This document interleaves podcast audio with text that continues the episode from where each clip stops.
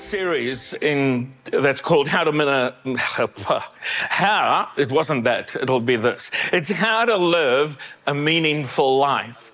And the key proposition, I guess, that we've been working on is that one of the most countercultural things you can do today in a Western society is to be fully engaged in a healthy, Bible based local church as a follower of Jesus. And I want to stress that the primary thing is following Jesus, but in the engagement with the local church.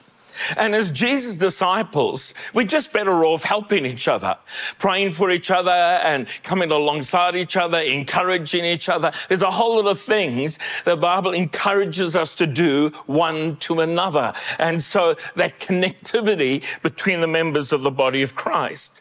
But encouraging people to live purposefully and intentionally for what really matters.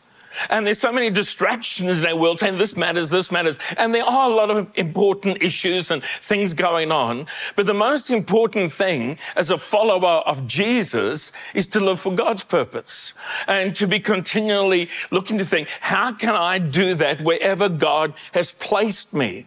Because the reality is, every single follower of Jesus is called to be a part of God's eternal purpose. You are all called the minute you said yes to Jesus, not just people who stand on the platform. So, one of the key things is just sharing faith.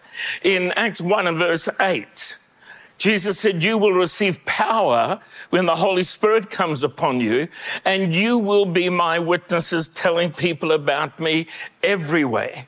So uh, I'm speaking to the topic this morning of under how to live a meaningful life is how do I talk to people about Jesus?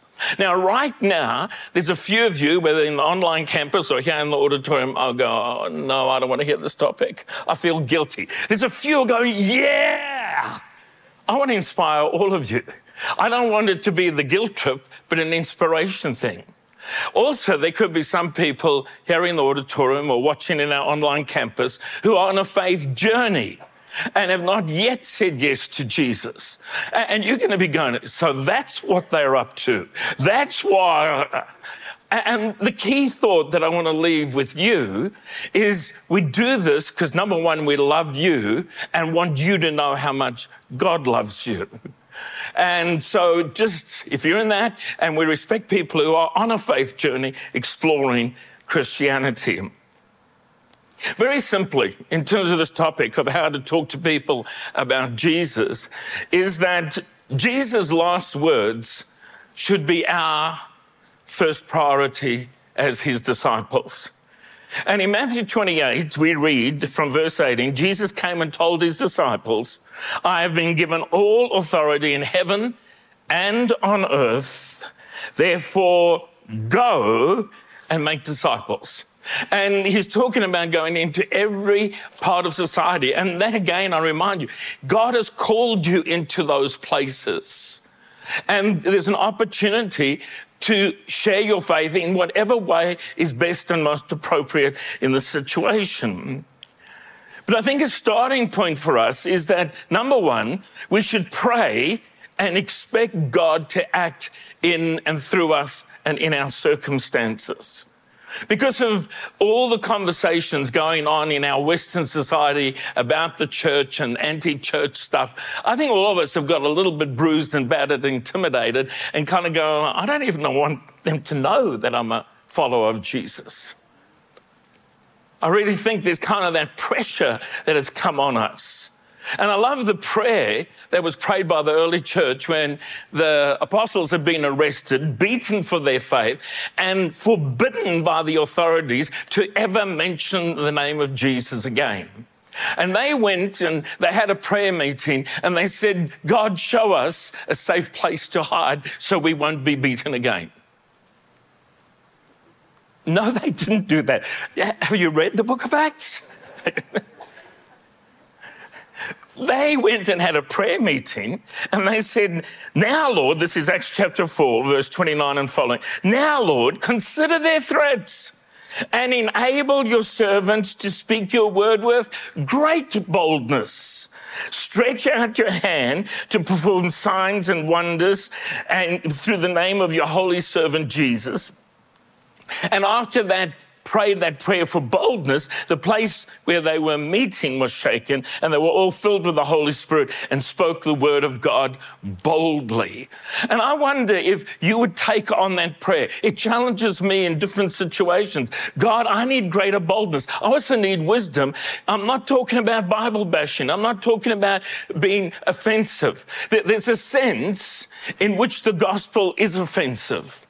Now, what I mean by that, the gospel tells people you're a sinner. It tells you, you are not right with God. It tells you you need to make up your mind about eternity.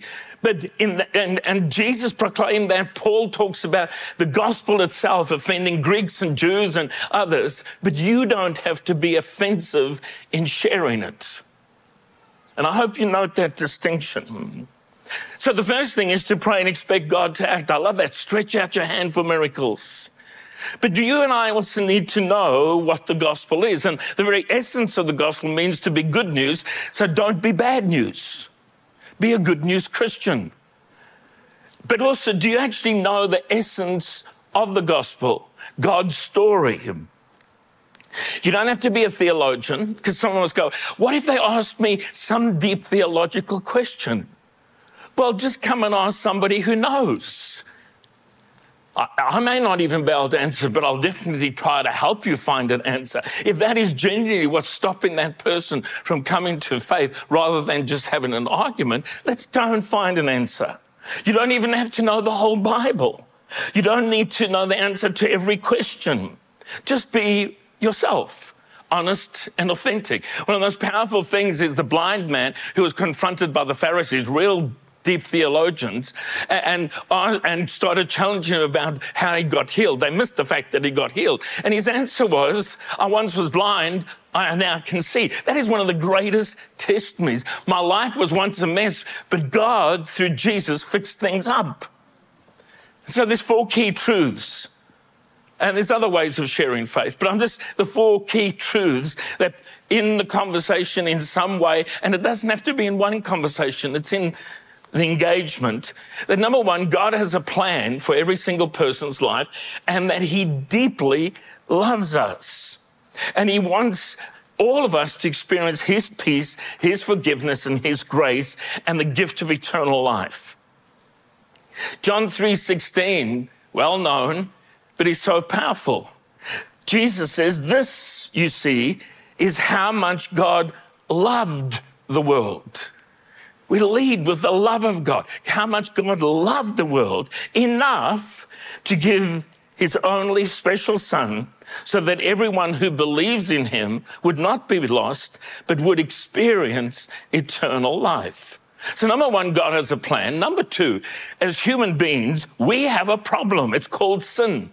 And I know it's unfashionable in our Western culture uh, to talk about sin. We've kind of explained it away and all sorts of other things. And in that sense, sometimes that can be slightly offensive. But I think most people, if you have an honest conversation, know that something's broken and something's wrong on the inside and there's something wrong on the planet.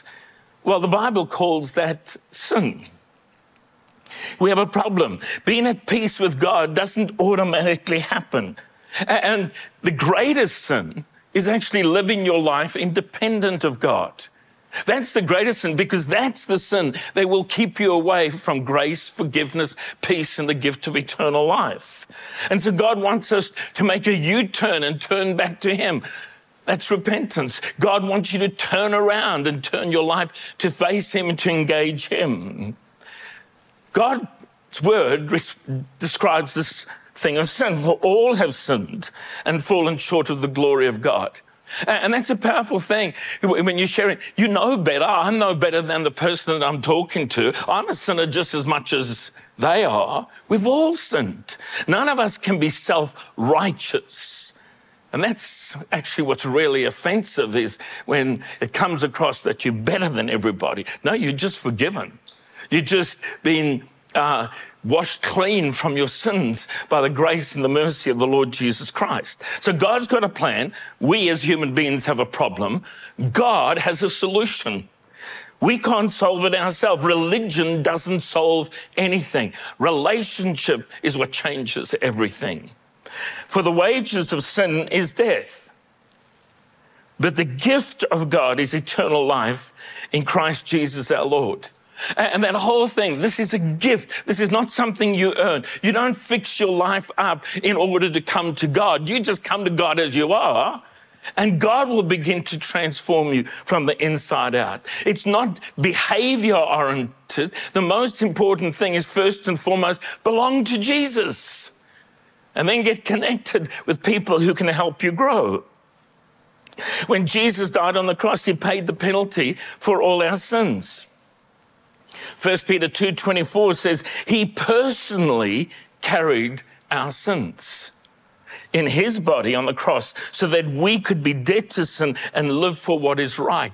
I, I, and I think it's really important to just try to commit. This is a personal commitment that Jesus Christ, God made manifest in the flesh, made to each one of us. He personally carried my sin and your sin. What a savior didn't judge us, didn't condemn us. He personally carried our sin. And in all of this, God's got a plan, a purpose for your life, born out of his love for you. We have a problem, it's called sin. God has a solution. Jesus died personally for our sins. But the fourth thing is we need to respond to that.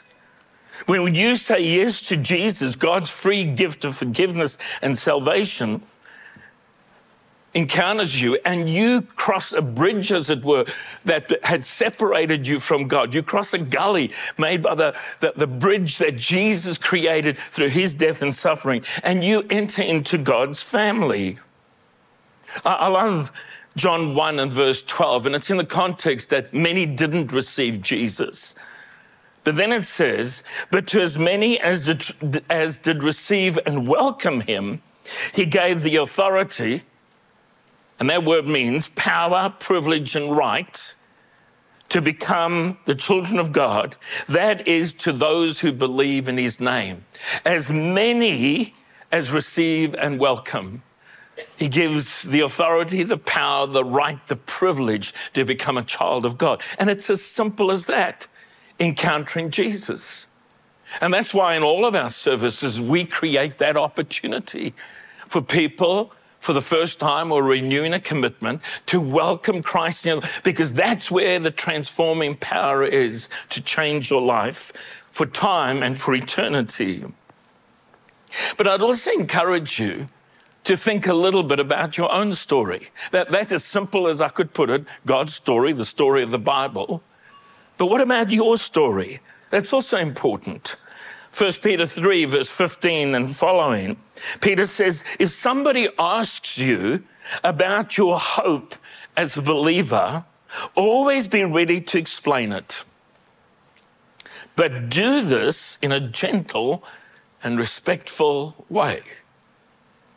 Do this in a gentle and respectful way.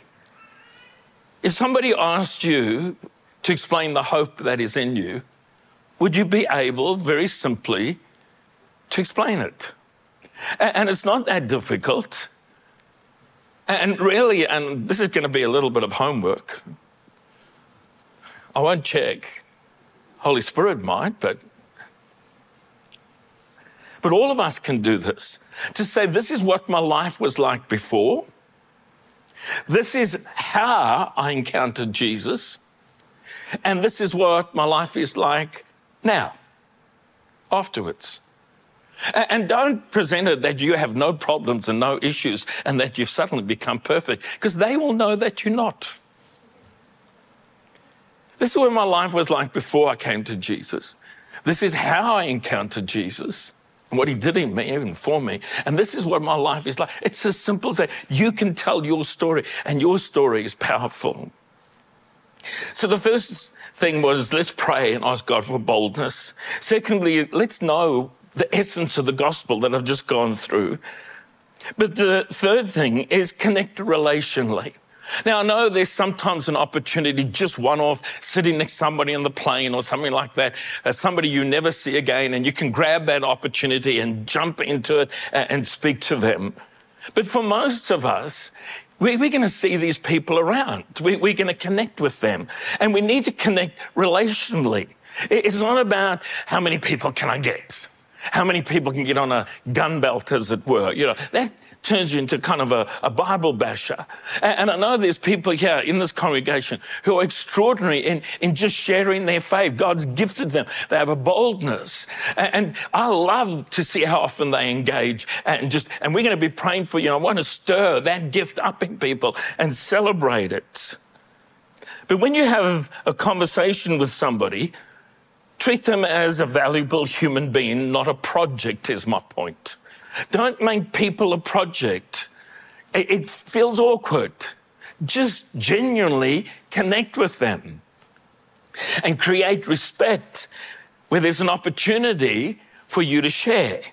There's a saying that says if people don't know, uh, sorry, there's a saying that if people don't know how much you care, they don't want to know how much you know. I think I just stuffed that up completely, but I think you get the essence of it. People don't care how much you know until they know how much you care. See, I actually had it written down. And so, under a connecting relationally, lead with kindness. Do you realize that kindness is probably one of the most underrated attributes of God? But because it's an attribute of God, it's actually supernatural. Kindness is supernatural. Kindness is supernatural. And we don't have a monopoly on it as Christians. But coming out of your heart, your love for God, your love for people, acts of kindness, simple things, little things. And sometimes, yeah, they can be big things. But simple acts of kindness do something to the human heart. Kindness is supernatural. It opens doors, it creates opportunities. Paul in 2 Corinthians 6 and verse 6 says, We prove ourselves by our purity, our understanding, our patience, our kindness, by the Holy Spirit within us, and by our sincere love. There's something supernatural when the Holy Spirit begins to work in your heart about acts of kindness, random ones, just intentional ones, when you see an opportunity to do something. And, sometimes the kindness is just words of thanking somebody who served you and they went out of their way, or maybe they didn't even, but you just appreciate what they're doing and how they did it. That simple comment. It's amazing how many conversations I've got to have simply by thanking somebody for doing something where everybody else around them is just assuming, oh, well, that's a job. And you, hey, you know, and treating them like a servant rather than as a human being. In fact, Jesus said in Matthew 6, Matthew 5, verse 16, in the same way, let your good deeds shine out for all to see, so that everyone will praise not you. They might thank you, but you're deflecting everything to your heavenly Father. Acts of kindness. And I hope you'll pray today. Whether those online, you've got people that you want to see come to Jesus, those in the auditorium.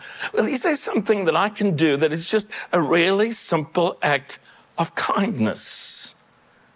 If you demonstrate God's love, people are far more willing to listen to what you have to say.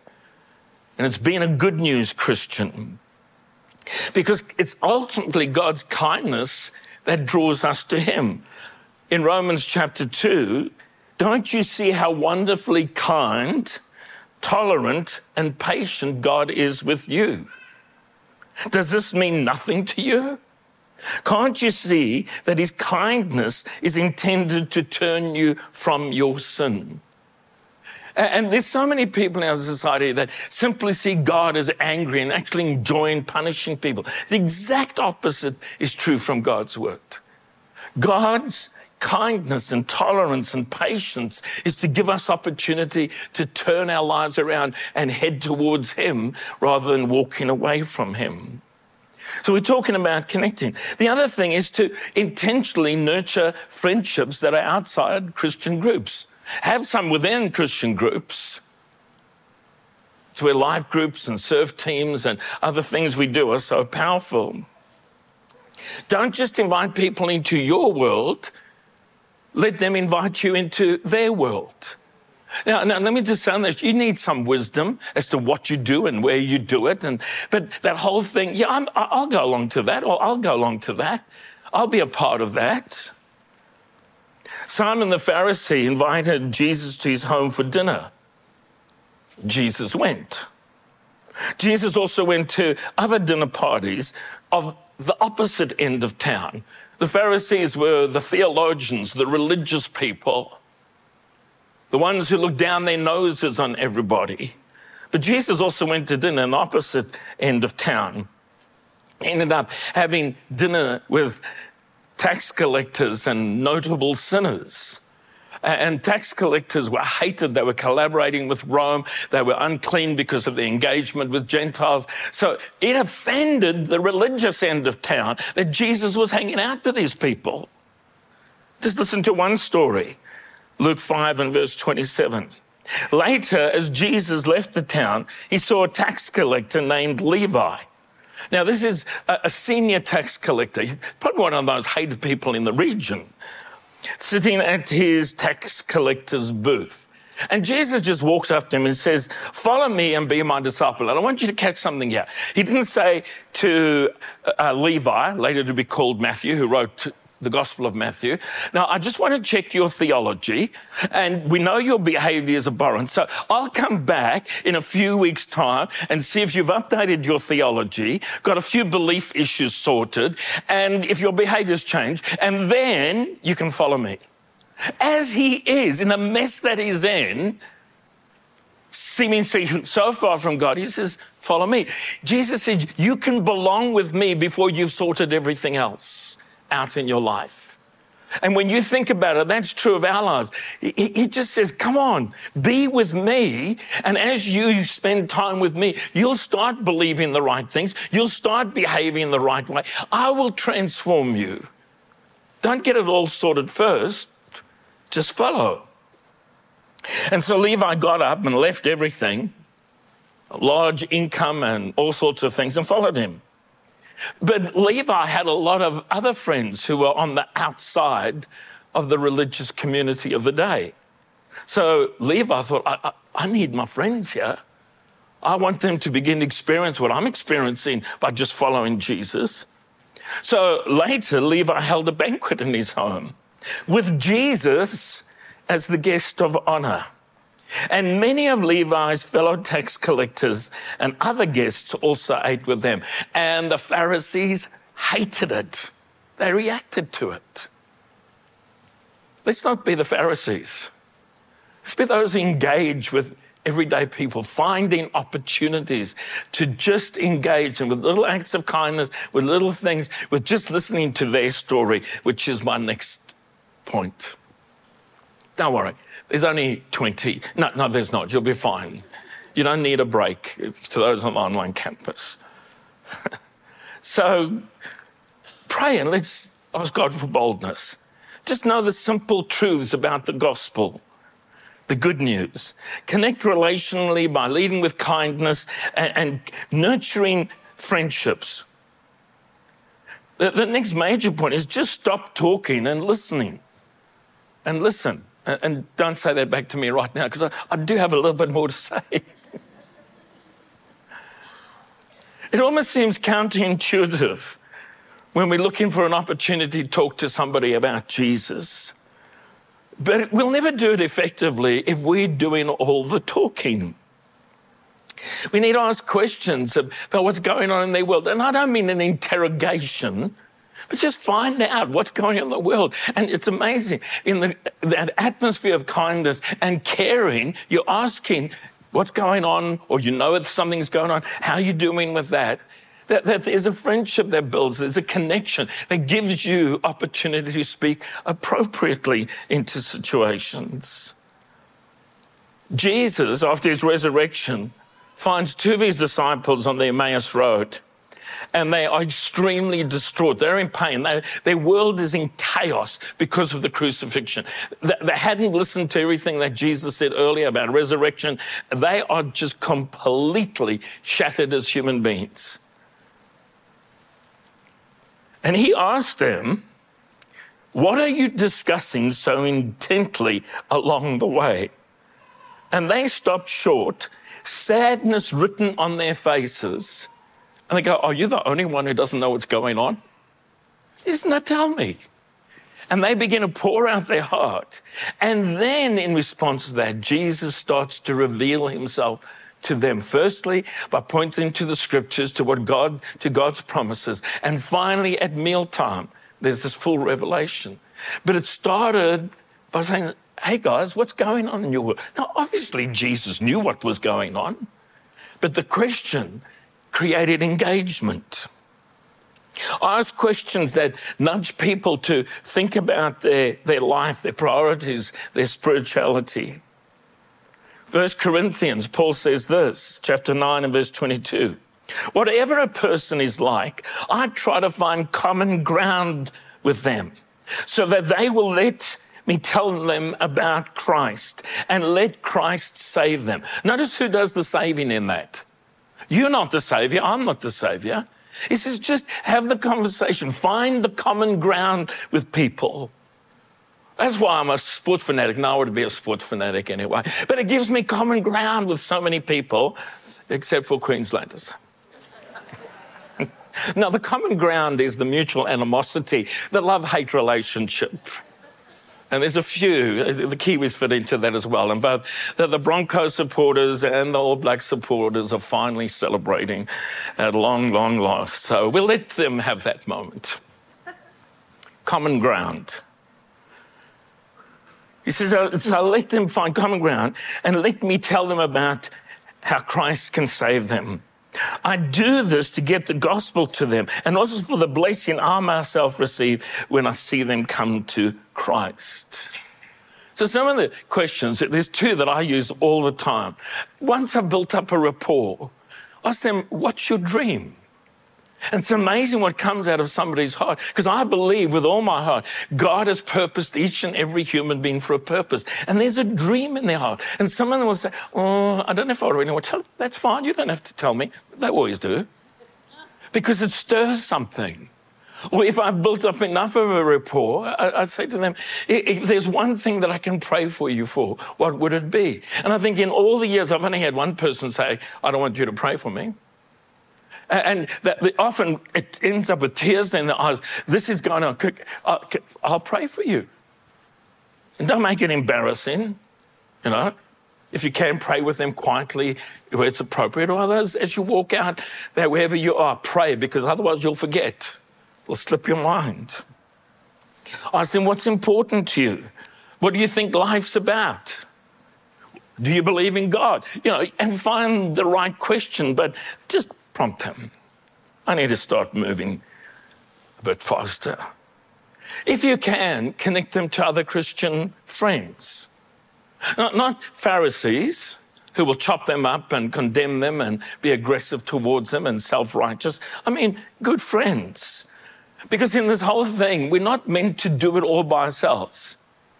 Noel over here has an extraordinary ability just to engage people uh, he'll get them uh, saved, baptized, filled with the Spirit in a serve group in about three hours. You know, no, he doesn't. He actually engages with friendship, and and there's others in that group. I'm just celebrating him. Not, I know there's others that you do it with, but he's just incredible in it. You can ask him, "How do you do it? Can I come with you?"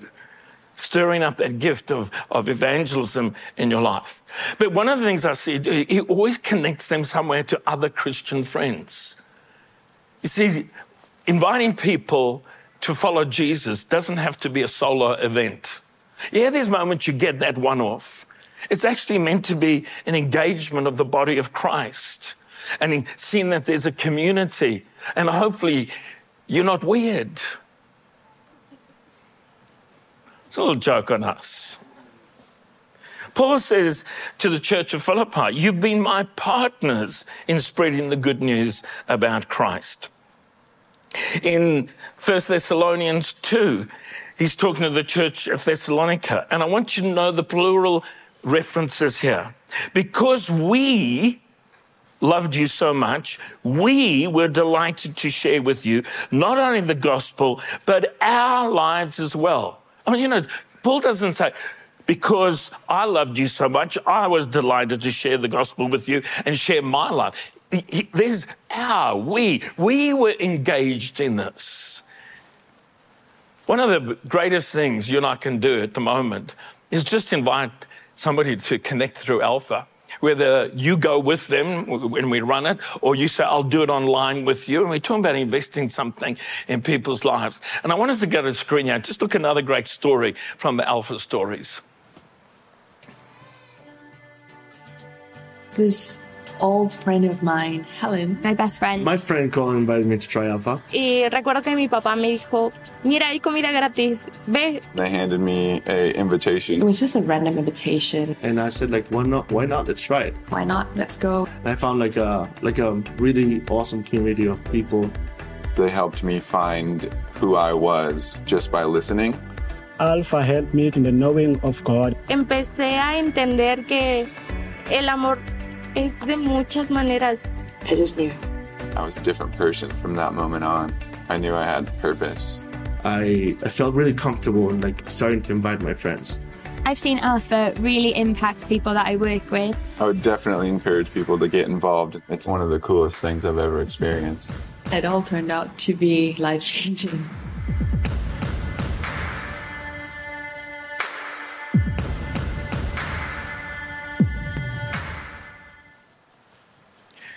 Nowadays, you can do it online. We run, run it from time to time. I want to do it more.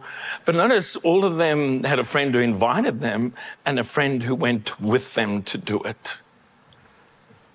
Finding a bit of space in our lives to invite people to join in. The first thing that Andrew did was to find his brother Simon and tell him, We found the Messiah. It is the Christ. And he brought him to Jesus. Didn't just point him, he brought him. He said, Come with me. And so, my final point in this is all of us feeling nervous, perhaps, apart from Noel, about sharing faith, talking to people, doing some of these things. These are just a few things that can help us. Is, and to me, this is the biggest. Let Jesus surprise you. Because when you start stepping out, because you prayed, God, give me boldness and Holy Spirit, help me. And you, you've been real, you've been authentic, you're connecting relationally, all the things. Jesus steps into that situation. And sometimes it takes years. I don't have time to tell a story now, but sometimes it takes years. But the seed was sown back there. Sometimes you sowed the seed and somebody else had the opportunity to see them come to Christ. But it's a personal relationship with the risen Christ is at the very heart of what we're talking about, not religion. And, and yet, coming to church is important. There's scriptures on that. But church doesn't save you, Jesus saves you. He paid the price, He's invested in this whole journey. And the people he engaged with and how he did it surprised and even shocked, as we've said, some of the religious leaders. When you read through Matthew, Mark, Luke, and John, there's 46 occasions that the Gospels record of Jesus encountering people, mostly individually. And they came from all walks of life. And when the Pharisees, the religious system of the day, challenged it, they asked his disciples, saying, Why does your teacher eat with such scum? Gee, that's harsh. But religion is.